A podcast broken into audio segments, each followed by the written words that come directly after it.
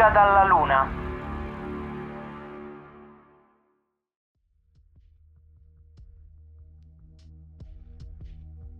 Dopo nove giorni dal lancio, la missione Apollo 18 stava per terminare. Entro poco tempo, la capsula Mayflower si sarebbe staccata dal modulo di servizio. A quel punto, bisognava sperare che lo scudo termico, dopo l'urto avvenuto in orbita lunare, reggesse all'infernale calore del rientro. Il modulo di comando sarebbe rientrato alla mostruosa velocità di 40.000 km l'ora, rallentando via via grazie all'attrito dell'aria. L'ultima frenata sarebbe stata compiuta grazie a tre paracadute che avrebbero fatto planare la capsula fino all'ammaraggio nell'Oceano Pacifico. Ad attendere il Mayflower c'era la portaerei USS Coral Sea, pronta per il recupero dell'equipaggio. Alle 19.32 del 16 ottobre 1976, ora di Houston, tutto era pronto. Houston, qui Mayflower, equipaggio a posto, siamo assicurati ai sedili e la navicella è sulla traiettoria corretta. Pronti a rilasciare il modulo di servizio. Ricevuto, siete go per il rientro, sganciare modulo di servizio. Rilascio modulo. Dal finestrino non mi sembra di vedere danni sul modulo di servizio ora che è staccato da noi. Forse abbiamo scampato problemi allo scudo termico. Ricevuto, Valentina. Incrociamo le dita. Confermo traiettoria di rientro corretta, prevediamo contatto con l'atmosfera in 80 secondi. Houston, ci risentiamo dall'altra parte. Ricevuto 18. Buona fortuna, ragazzi.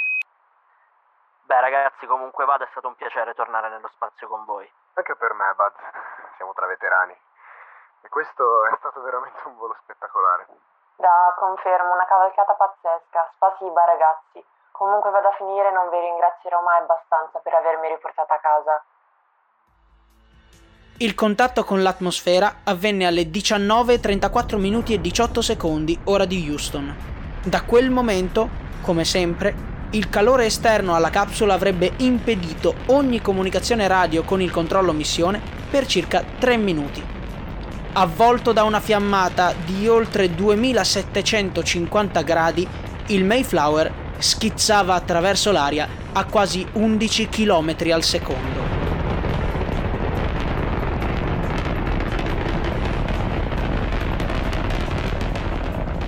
Due minuti e 40 secondi più tardi, Houston si preparò a riacquisire il segnale.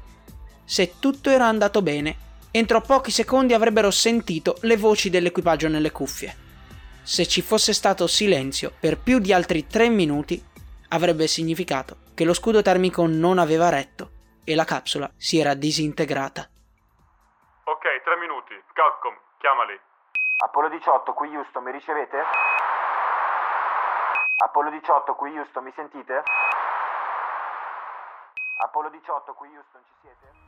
Il tempo passava. Il quarto minuto passò, poi il quinto.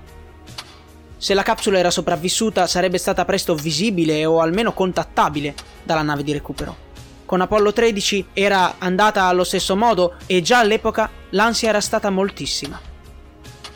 Allo scoccare dei 5 minuti e mezzo, il controllo missione era scoraggiato. Chiamate la Coral Sea e chiedete se li vedono o captano il loro segnale. 18, Houston, ragazzi, ci siete? Volo, ancora nulla dalla nave, siamo a 6 minuti. Non ho mai perso un astronauta, non lo farò in una missione non ufficiale, porca puttana. Apollo 18, Houston, ragazzi, mi sentite? Volo, siamo collegati con la Coral Sea. Apollo 18, Houston, mi ricevete?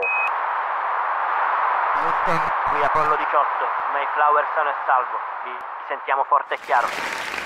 Un boato di applausi, avvicinabile solo a quello udito al termine di Apollo 13, esplose al controllo missione. Ce l'avevano fatta. Roger, Buzz, eh, ci avete fatto preoccupare, cazzo.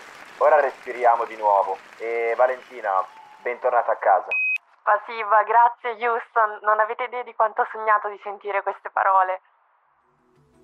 Solo molto più tardi si scoprì che il ritardo delle comunicazioni fu dovuto all'unico vero danno causato dall'urto in orbita lunare. Un piccolo danneggiamento dell'antenna a lungo raggio aveva causato la sua distruzione durante il rientro, rendendo possibili solo i contatti a breve distanza. Fu quindi possibile parlare con Houston solo quando il Mayflower fu abbastanza vicino alla portaerei, che fungeva da ripetitore. Alle 19.45 minuti e 43 secondi, ora di Houston, 14.45 e 43 secondi, ora locale, la capsula Mayflower ammarò 160 miglia a nord-est dell'atollo di Kiribati, nell'Oceano Pacifico. Dalla USS Coral Sea erano già decollati due elicotteri SH-3, pronti a raggiungere la navicella per recuperarla dopo averne estratto l'equipaggio. Più avanti si scoprirà che, a poche miglia di distanza sotto il pelo dell'acqua, i sovietici avevano mandato il sottomarino nucleare K-306 per sorvegliare le operazioni e verificare che venissero rispettati gli accordi presi tra le due nazioni. Dopo essersi stretti calorosamente le mani e aver scambiato alcune ultime battute con il controllo missione, venne il momento per l'equipaggio di concludere le attività. Ok, Houston, abbiamo spento i sistemi di controllo, climatizzazione e filtraggio aria. Siamo pronti a spegnere tutto. È stata un'esperienza fantastica per tutti. Da, confermo. E questi moduli sono molto più comodi dei nostri, non ditelo Mosca. Vorrei chiedere se posso fare un tuffo nell'oceano prima di venire caricata sull'elicottero. Vi prego, muoio dalla voglia di fare un bagno e a giudicare dall'odore ne avrei anche bisogno. Lo immagino, Valentina, ma non posso lasciartelo fare. Tranquilla, sulla porta aerea avrai il tempo per una doccia. Scusalo, Val. John non sa cosa vuol dire divertirsi. Spiritoso, Jim. Ok, ok, vi potrete tirare le frecciatine anche al telefono. Vedo i soccorritori fuori dall'oblò, eh, sento elicotteri sopra di noi. È l'ora di andare. È tutto, Houston. Grazie per averci tenuto compagnia. Qui Apollo 18, passo e chiudo. La missione più anomala, singolare, incerta e pericolosa del programma Apollo volgeva al termine. Dopo cinque mesi e mezzo, Valentina Tereshkova era tornata a casa. Di fronte al pericolo, al disastro, al dramma, il mondo dell'esplorazione spaziale aveva messo da parte ogni divisione. Le due superpotenze rivali avevano unito le forze e il risultato ottenuto, il salvataggio di una persona bloccata sulla Luna, sarebbe stato inimmaginabile senza la cooperazione. Ma che successe dopo? Valentina Tereshkova rimase per circa due settimane a Houston. Dagli esami medici risultò solo una vistosa diminuzione della massa muscolare, facilmente recuperabile con una sana alimentazione e qualche mese di fisioterapia. Rientrata in Unione Sovietica, Valentina riprese il suo lavoro di deputata del Presidium del Soviet Supremo, l'organo che svolgeva collegialmente il ruolo di vertice dello Stato. Mantenne l'incarico fino al 1989. Dal 2011 al 2021 è stata deputata della Duma, la Camera dei Deputati della Federazione Russa.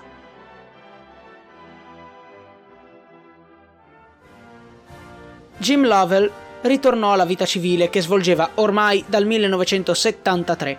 Nel 1977 assunse la direzione di una compagnia telefonica e continuò a lavorare nel settore telecomunicazioni fino ai primi anni 2000. Gestì anche per qualche anno un piccolo ristorante in Illinois. Durante le riprese del film Apollo 13, diretto da Ron Howard nel 1995, fece una piccola apparizione nella scena finale.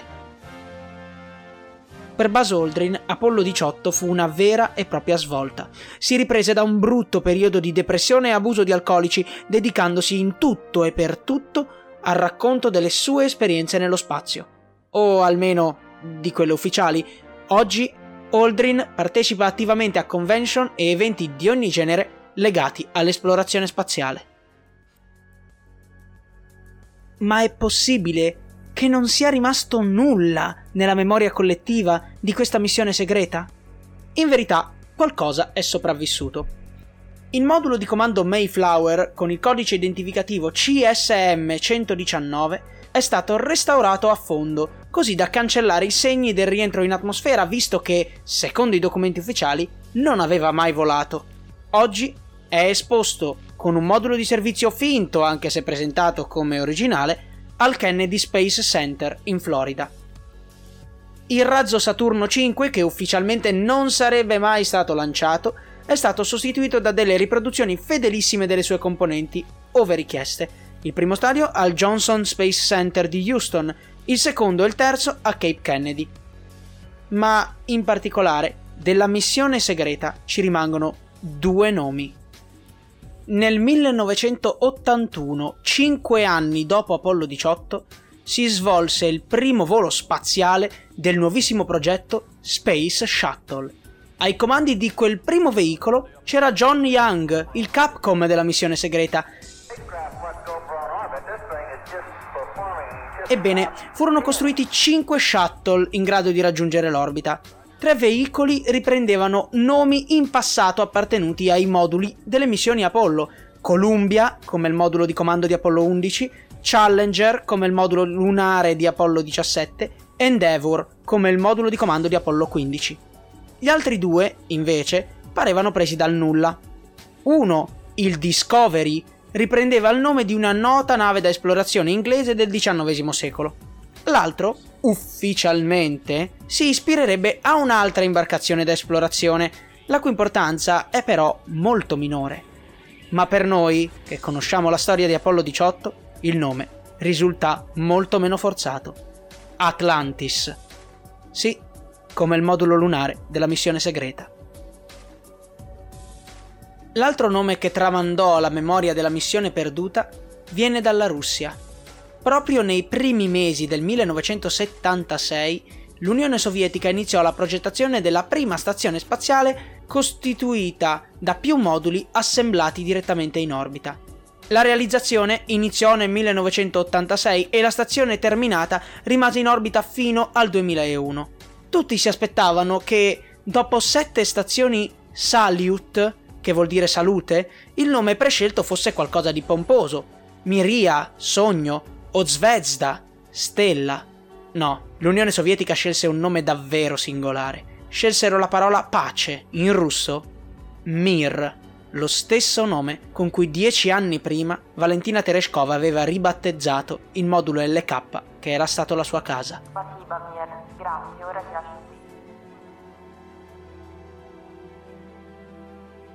qui. Ma, in conclusione, come sapere se quanto avete ascoltato è vero?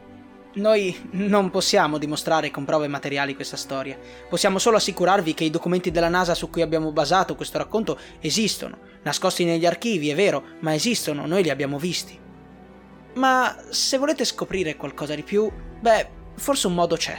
Nel 2022 si svolge la missione Artemis 1, la prima del nuovo programma lunare americano. Anche se a bordo non ci sono astronauti, se tutto andrà bene, entro la metà del decennio rivedremo esseri umani camminare sulla Luna. Ecco, potreste finanziare una missione magari verso il margine occidentale del Sinus Estum. Se avremo solo raccontato una bella storia, sarete i primi esseri umani a camminare in quel luogo che già di per sé è una bella soddisfazione. Ma se avremmo detto la verità, beh, allora in un cratere troverete ammassi di detriti, imballaggi e bombole, che non dovrebbero esserci. Troverete lo stadio di discesa di un modulo lunare americano, che non dovrebbe esserci.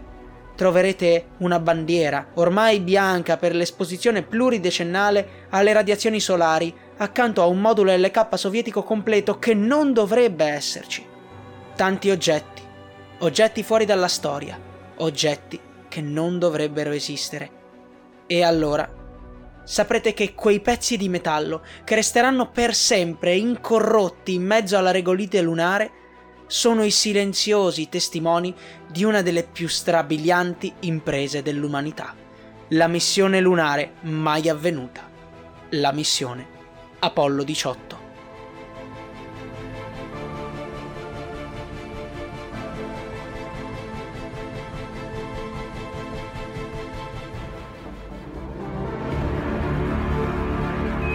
Fuga dalla Luna. Episodio 6. Passo e chiudo.